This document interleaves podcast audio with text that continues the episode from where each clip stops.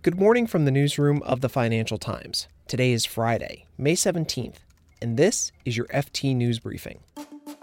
Image sharing platform Pinterest posts a wider than expected loss. China's Luckin Coffee raises more than half a billion dollars in its IPO. And the UK Prime Minister lays out her exit strategy as Boris Johnson gets ready to run for her spot. Plus, the FT's Jamie Smith talks about the bad blood in Australia politics and what might come out of the country's federal election on Saturday. I'm Marc Filippino, and here's the news you need to start your day. Shares in Pinterest tumbled by as much as 19% on Thursday. The fall came after the image sharing platform's first earnings report since becoming a public company last month. On an adjusted basis for the last quarter, Pinterest reported a loss of 32 cents a share. It was worse than what analysts predicted 11 cents. The company also says it expected full year revenues shy of the $1.09 billion that analysts had been expecting. Pinterest floated on the New York Stock Exchange in mid April at $19 a share. It was 12% below what it achieved in a private share sale in 2017. But Pinterest shares have risen 60% since the so called down round IPO. Last night, they were still trading above the IPO price at around $26, but well off the recent highs of more than $35. Some investors have urged the platform to introduce features that allow for direct e commerce on the site, like its rival Instagram. Co founder and chief executive Ben Silbermann said on a call with analysts that shopping on the site is a long term goal, but it would not be a quote, meaningful driver until 2020. Starbucks' China rival, Luckin Coffee, has raised $561 million in an initial public offering in the U.S., giving the Beijing based coffee chain a market valuation of nearly $4 billion. Luckin priced 33 million American depositary shares, or ADs, at $17 on Thursday. The Luckin valuation marks a sharp increase from the company's recent private funding round last month. Luckin raised $150 million in that round from investors like BlackRock, in a deal that valued the coffee chain at 2.9 billion. The chain launched its first outlet in Beijing just two years ago and says it's opening at a rate of three locations a day. Luckin is determined to compete with Starbucks on its home turf. If it all goes according to plan, Luckin will overtake Starbucks, which has 3,300 locations in China, by the end of the year. And UK Prime Minister Theresa May has been under immense pressure to set a timetable for her departure from Downing Street. On Thursday, she finally did it. FT political correspondent Laura Hughes has more from London. She made it clear that while she's going to have one more go at getting her Brexit deal through Parliament at the beginning of June, she'll step down if it goes through, but more crucially, she'll step down if it doesn't. That means the Conservative Party are going to have a leadership race over the summer that could mean a new Tory leader in place either at the beginning of August before MPs go on holiday or at the beginning of October when the Conservative Party has its annual conference. The race is now on, and Boris Johnson, the former Foreign Secretary and leading Brexiteer, was the first to publicly announce that he will be throwing his hat into the ring. We can expect to see a number of candidates declare their intention to run in a bitter contest that will see the Conservative Party try and find a leader who can unite the wounds that have been inflicted on the party as a consequence of Brexit infighting, get a Brexit deal through Parliament so that the UK does leave the EU, and a Tory leader that can unite the party after years of bitter infighting. And here's a closer look at a story we'll be watching this weekend. Australians will go to the polls tomorrow to pick their next Prime Minister. And politics in Australia have become a vicious game.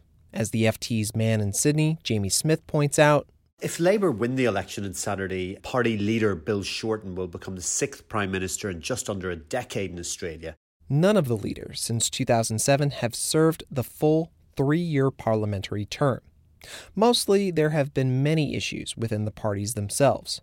Leadership contests have been the main way of changing prime ministers instead of elections, and those contests have been caused by everything from ideological disputes to personality clashes.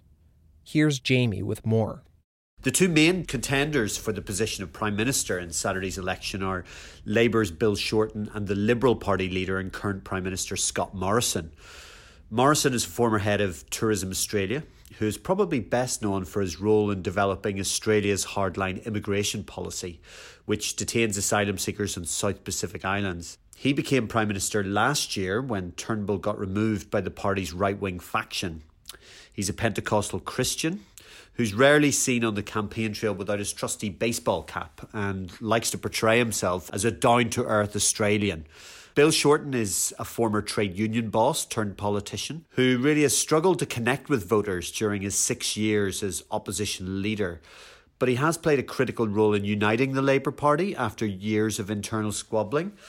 He's definitely a skilled political operator and has developed an ambitious policy agenda and really put Labour in pole position to win this election.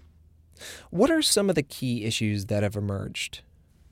Really, the economy has been a central theme in the election, with both the main parties promising tax cuts. In Labour's case, these are mainly directed towards lower earners. But perhaps the biggest surprise in the, in the campaign is the central focus that climate change has played. Australia is caught in the grip of a very severe drought, and we've seen in the last uh, couple of years severe damage to the corals on the Great Barrier Reef. And this has really caught the public imagination. Labour's cashed in on this issue as it has a more ambitious suite of policies aimed at reducing emissions and transitioning the energy system, whereas the coalition has really struggled, mainly because the party is so divided along ideological grounds on emissions cuts and taking action on climate change. The coalition really is very close to the coal lobby here in Australia, so that's hampered it in getting to grips with climate change.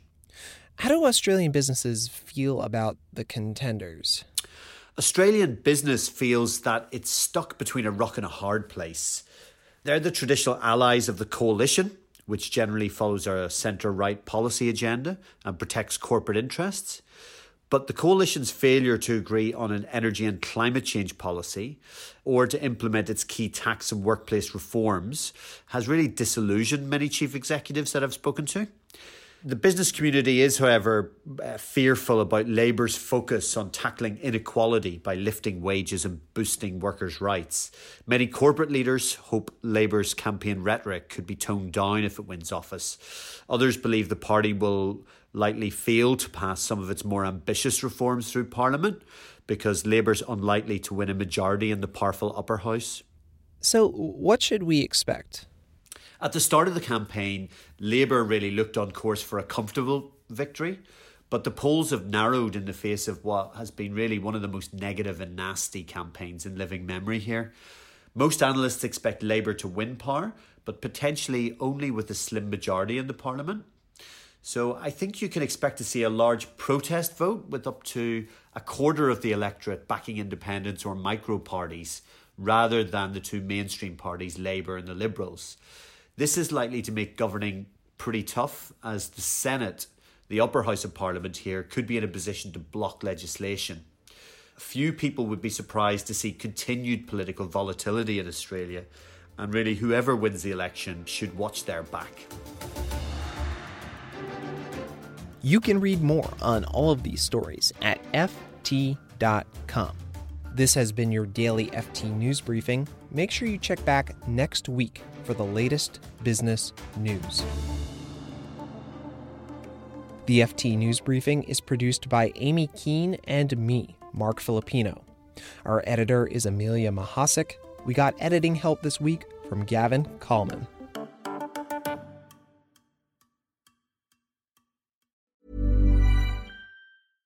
Support for this podcast and the following message come from Corient. Corient provides wealth management services centered around you. As one of the largest integrated fee only registered investment advisors in the U.S., Corient has experienced teams who can craft custom solutions designed to help you reach your financial goals, no matter how complex. Real wealth requires real solutions. Connect with a wealth advisor today at Corient.com. That's Corient.com.